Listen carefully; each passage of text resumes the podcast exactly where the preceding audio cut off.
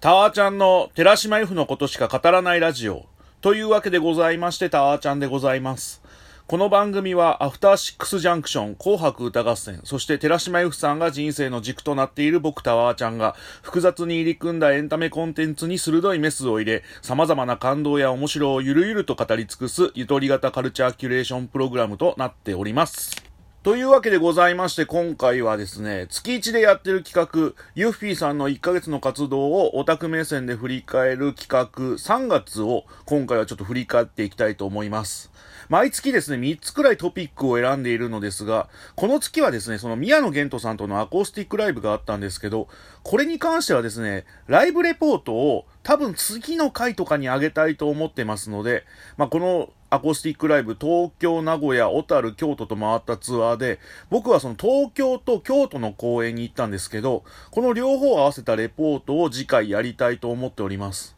で、今回3つ選んだのは、まず1つ目はですね、3月2日に TBS で放送されました、マツコの知らない世界。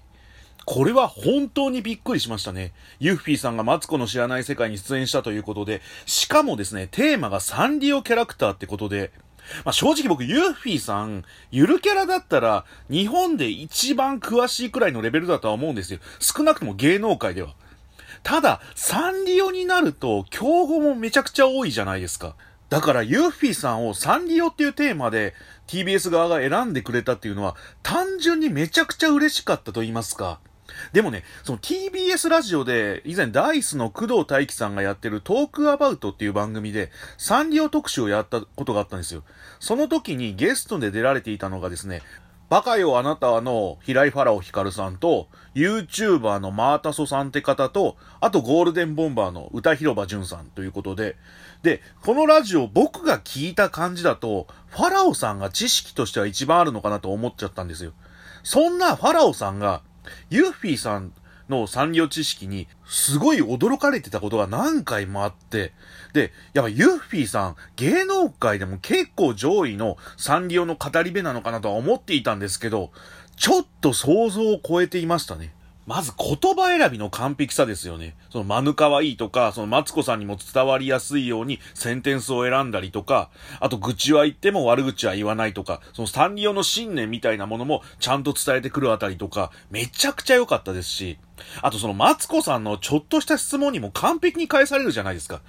あれってマジなかなかできないと思うんですよね。例えばその産業ショップどこにあるのみたいな感じで聞かれて、西銀座デパートの2階にありますみたいなことをスッと言えるっていうのは、本当にすごいと思いますよ。あのフリースタイル感。めちゃくちゃ素晴らしいと思いました。あとそのマツコさんがそのアグレッシブレツコさんに食いついて、急遽でもしっかりと説明できる感じとか、あとキリミちゃんのその登場のくだり、あのグレタマに人気を取られたとかいう話とか、そのサンリオの広報かってくらい説明できてたのは、本当にすごいなって思いましたよね。しかもその、キリミちゃんとグレタマの関係性を、モーニング娘。と平家道夫に例える感じとかも、そのマツコさんの聡明さも感じられたというか、なんかちょっと凄すぎましたよね、あの瞬間は。ほんとその、マツコの知らない世界って、僕の敬愛する歌丸さんが爆死した番組でもありますからね。まああれはちょっと初回ゆえの、なんか攻略法を見出せてない頃の話なんで、別に扱った方がいいのかもしれないですけど、でも、そんなマツコの知らない世界をちゃんと綺麗に1時間担当されたユッフィーさんすごいなって見てて、ちょっと感動もありましたよね。あとその、アトロクでサンリオ特集をされた沖谷りささんっていうライターの方がいまして、沖谷りささんもその、マツコの知らない世界のサンリオ特集見られていまして、それで、ツイッター上でユッフィーさんに取材したいっておっしゃってまして、で、この間、テレビジョンの取材で、サンリオピューロランドの巡り方みたいな記事がユッフィーさん担当されてまして、それをやってくれたライターの方が、沖谷りささんだったんですよね。で、僕その去年のアドロクの沖谷りささんのそのサンリオ特集を聞いたときに、ぜひユッフィーさんとその沖さんの対談を見てみたいみたいな感じでつぶやいてて、で、それが今回のそのテレビジョンの取材で1年越しに叶ったのもちょっと嬉しかった感じはありましたよね。なんていうんですか、いろいろと繋がった放送でめちゃくちゃ良かったなって思いましたね。あと、サンリオに関してはちょっと僕も話したいことが一つありまして、ちょっとサンリオだけのポッドキャスト、ちょっと撮ろうかなと、近々撮ろうかなとは思っております。そしてですね、後半がですね、ゆるキャラ特集ということで、ゆるキャラ総選挙2021。それで、えっと、クレシ、ウナモ、コンブブラザーズ、ニャンゴスター、そしてまさかの有明ガタゴロがノミネートされたゆるキャラ総選挙をやって、そのマツコさんが1位を決めるという企画でございまして。まあ、結局でもユッフィーさんが身内に優しいなっていう案件が発動したと言いますか。なんていうか、ガタゴロウに関してはあんなに普段は塩対応しているキャラなのに、結局のところはやっぱりガタゴロウを選ぶんだなっていうのがなんかユッフィーさんの、なんて言うんですか、憎いなって感じを、ちょっと見えた感じはありましたよね。あと、ガタちゃんに関してはやっぱ絵がすごかったですよね。なんていうか、ガタちゃんのセンスが爆発してると言いますか、サンプリング能力の高さと言いますか、伊藤若冲の釈迦三尊像をモチーフにした絵を描いた方って言ってましたけど、めちゃくちゃすごかったですよね。ガタちゃんのこういうセンスはほんとすごいなって思いましたよね。その鳥獣ギガを魚獣ギガみたいな感じで置き換えるあたりとかも。なんだったら僕その、魚獣ギガを見て、鳥獣ギガにちょっと興味が出て、今その、東博で、鳥獣ギガ展やってるじゃないですか。実は僕明日見に行こうと思ってたんですよ。そしたらこの緊急事態宣言で東博が休館になっちゃって行けなくなっちゃって、またちょっと後日の回を狙ってはいるんですけど、それくらいちょっとなんか、ガタちゃんの絵を見て、美術とかにもちょっと興味が湧いてきている自分とかもいたりしましてね。そんなですね、えっ、ー、と、有明ガタゴロウさんの絵がたくさん載っている画集がですね、ガタちゃんのベースで販売されているので、ぜひ買ってあげてくださいということですね。そしてですね、優勝したのがですね、コンブブラザーズというキャラクターで、僕この5キャラの中で、コンブブラザーズだけ知らなくてですね、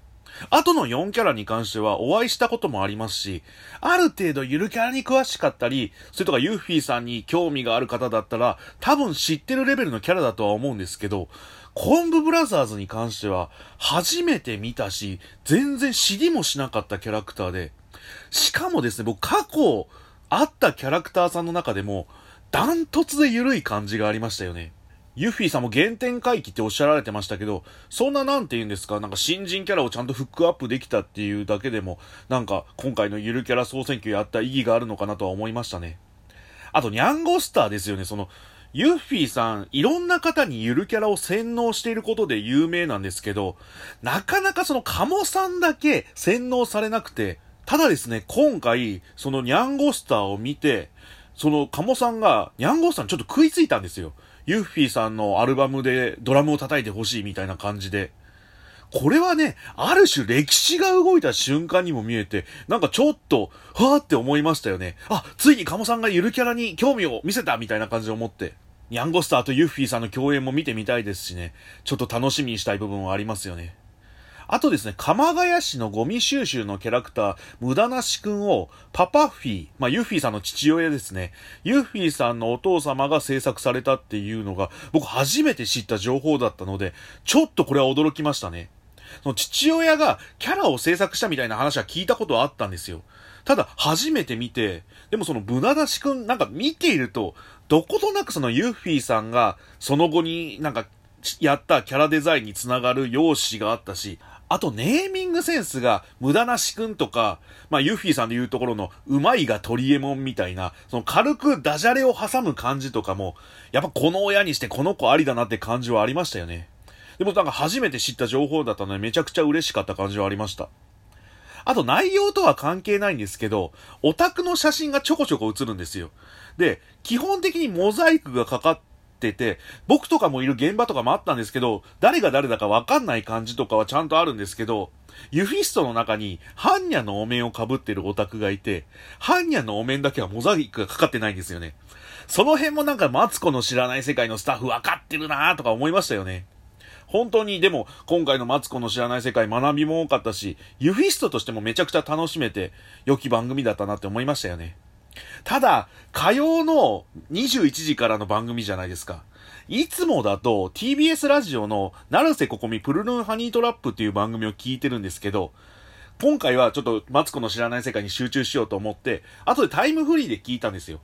そしたらこういうタイミングにメールが読まれるっていうね、押しかぶりはほんと難しいなって思いましたよね。しかも、成瀬ここみさん、ちゃんとその、リスナーのツイッターとかも見てますからね。この間、その、同じリスナー仲間で紙パンツドキドキっていうのがいて、僕はその、なるぜここみプルルンハニートラップに、紙パンツドキドキへの嫉妬の思いみたいなのをちょっと伝えたメールみたいなの送ったんですよ。3月26日に阿佐ヶ谷ロフトで、ココさんちっていうトークイベントがココミン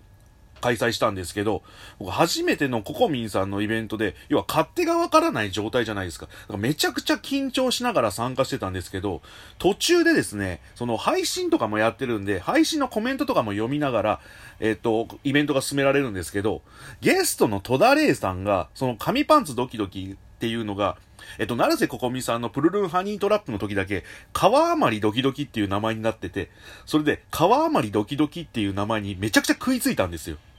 そしたら、なんか、その、食いついてから、一時の間、川余りドキドキタイムになって、それを生で見てた僕はめちゃくちゃ嫉妬したんです。それで、そのことを、プルルンハニートラップにメールとして送って、見事読まれたんですよ。で、ああ、嬉しいなとか思ってたら、川余ドキドキさんが実況に参加してなかったんですよ。で、この間、ココミンさんがツイキャスやった時に、川余ドキドキさんも僕もちょっと参加してたんですけど、そこで川余ドキドキさんがお茶爆みたいなことをしたら、ココミンさんが、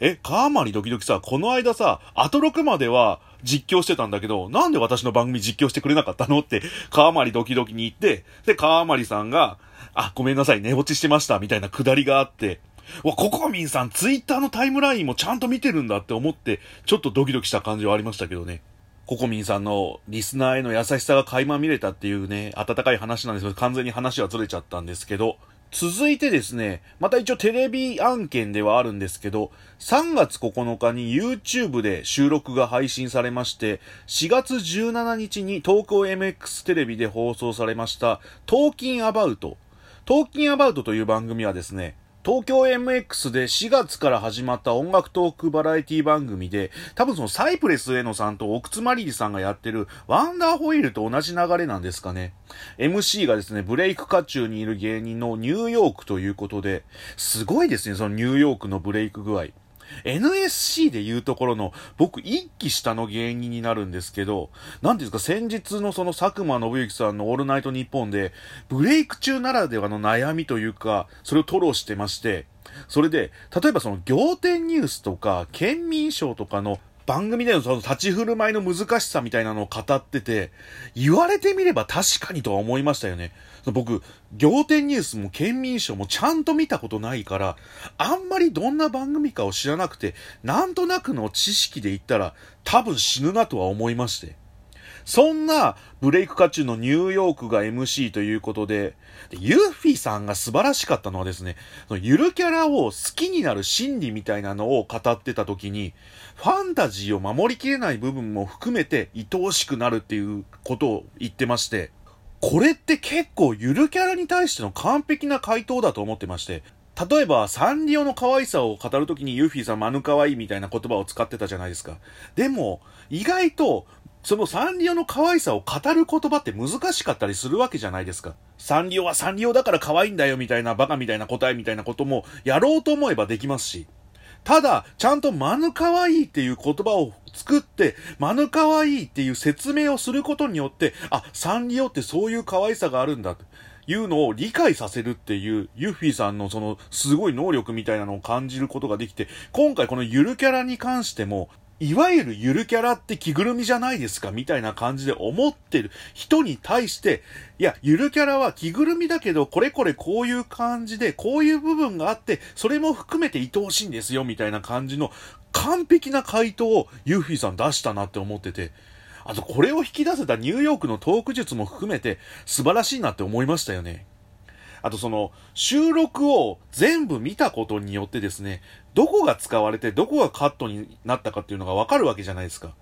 これも結構新しさがあって、なんか本当ニューニューヨークを見た感じがあったんですけど、で、ニューヨークがユーフィーさんに、銭湯、お風呂とかでバスタオルをつけるかどうか問題みたいなのをぶっ込んだ瞬間があったんですよ。それはですね、その前のアイドルが出られた時の話題だったんですけど、えっ、ー、と、マルコム・マスク・マクラーレンさんっていう方々の時に、私はその銭湯とかでバスタオルつけますみたいな話で盛り上がったんですよ。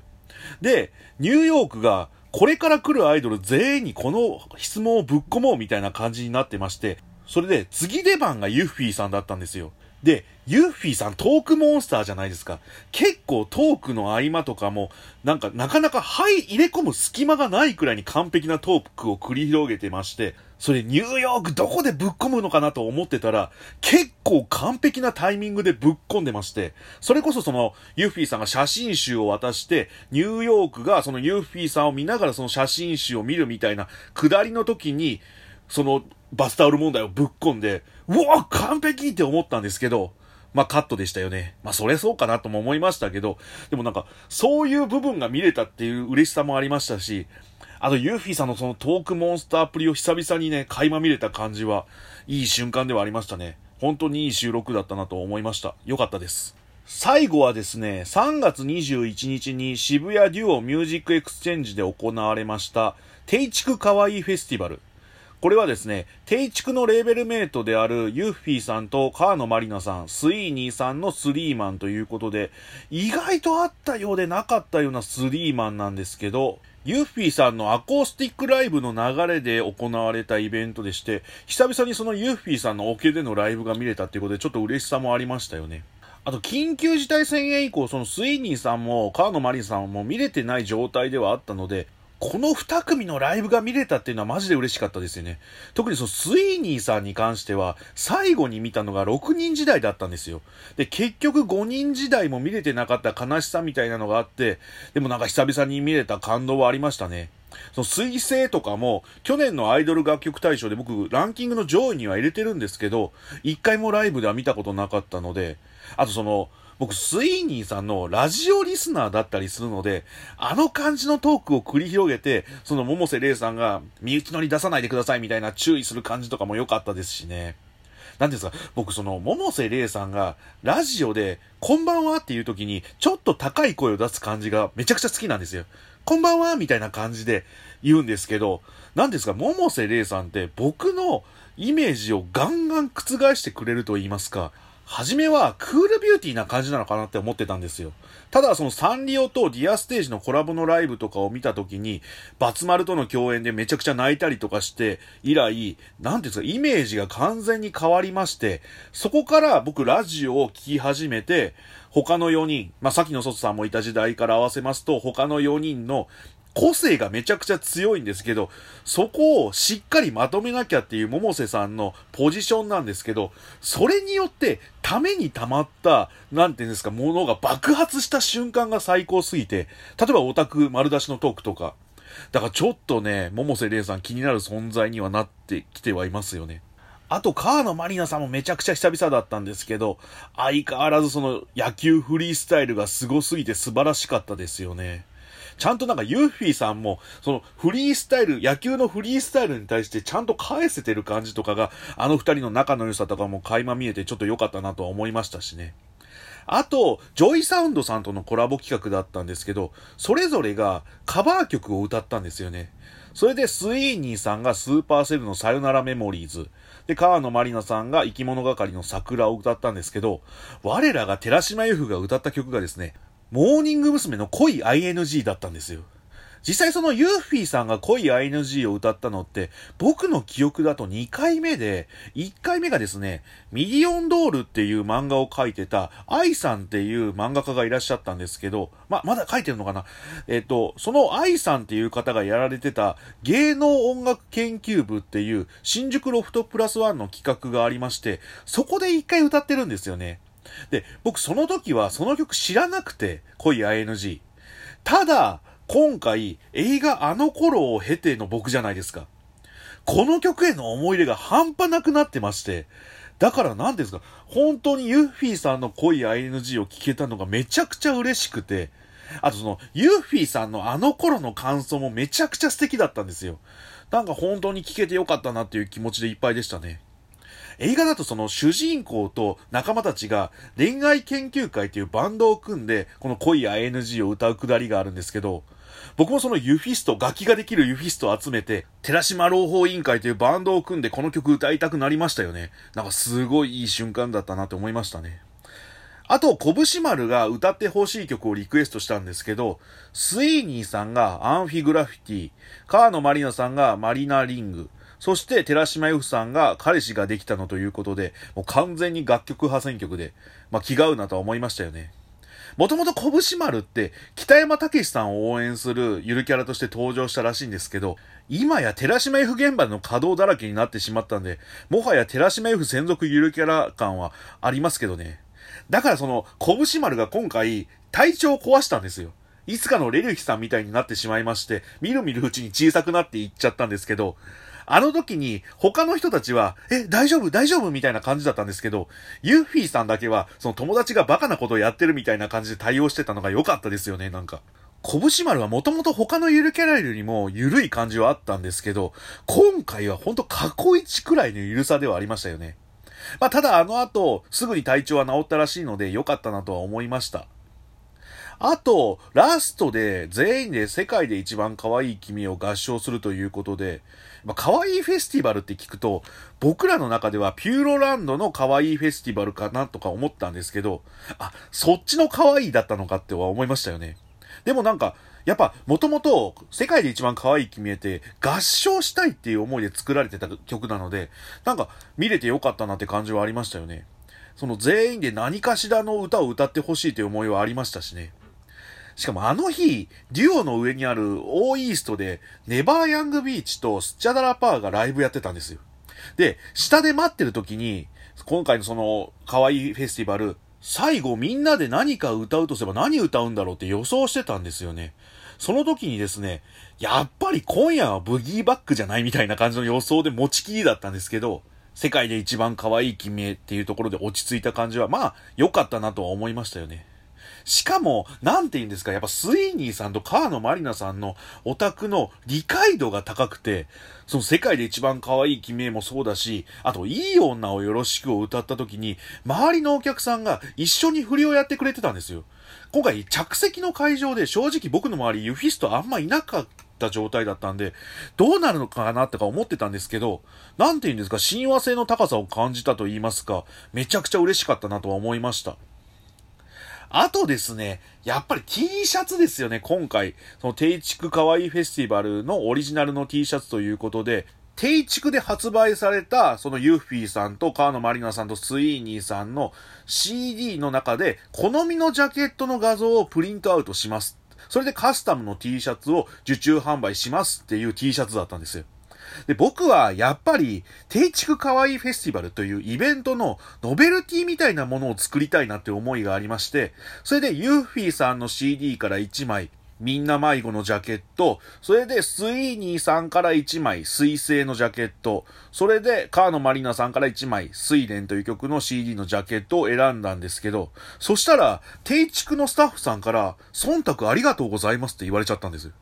それって多分周りを見渡す限りそういうことをやってるのが僕くらいしかいなくてマジかとは思ったんですけどでもなんかそのあの T シャツを見て、ああ、こんなイベントもあったなって思い出せるようなね、良き日が来ることを願って作った感もあるので、まあ良かったなとは思いましたね。でもほんと定畜かわいいフェスティバル、めちゃくちゃいいイベントでありました。またやってほしい感じはありますよね。あの、ユーフィーさんが定畜一番のいい女になりたいとおっしゃってたじゃないですか。例えば、定畜で言うと、メローメローさんとかもいますし、アイドルじゃなくても竹内杏奈さんとかもいらっしゃいますし、もっと言うとですね、レジェンドで言うと和田明子さんとか、石川さゆりさんとか、定畜可愛いいっぱいいるんですよ。そこを出してこその定畜可愛いフェスティバルだと思ってますので、そこまでを期待したい思いでいっぱいではありますね。また定畜可愛いフェスティバル開催してほしい思いでいっぱいです。というわけでございまして、今回は3月の寺島 F さんの活動を振り返る回でございました。というわけで、今回はこれで締めたいと思います。以上、タワーちゃんでした。また明日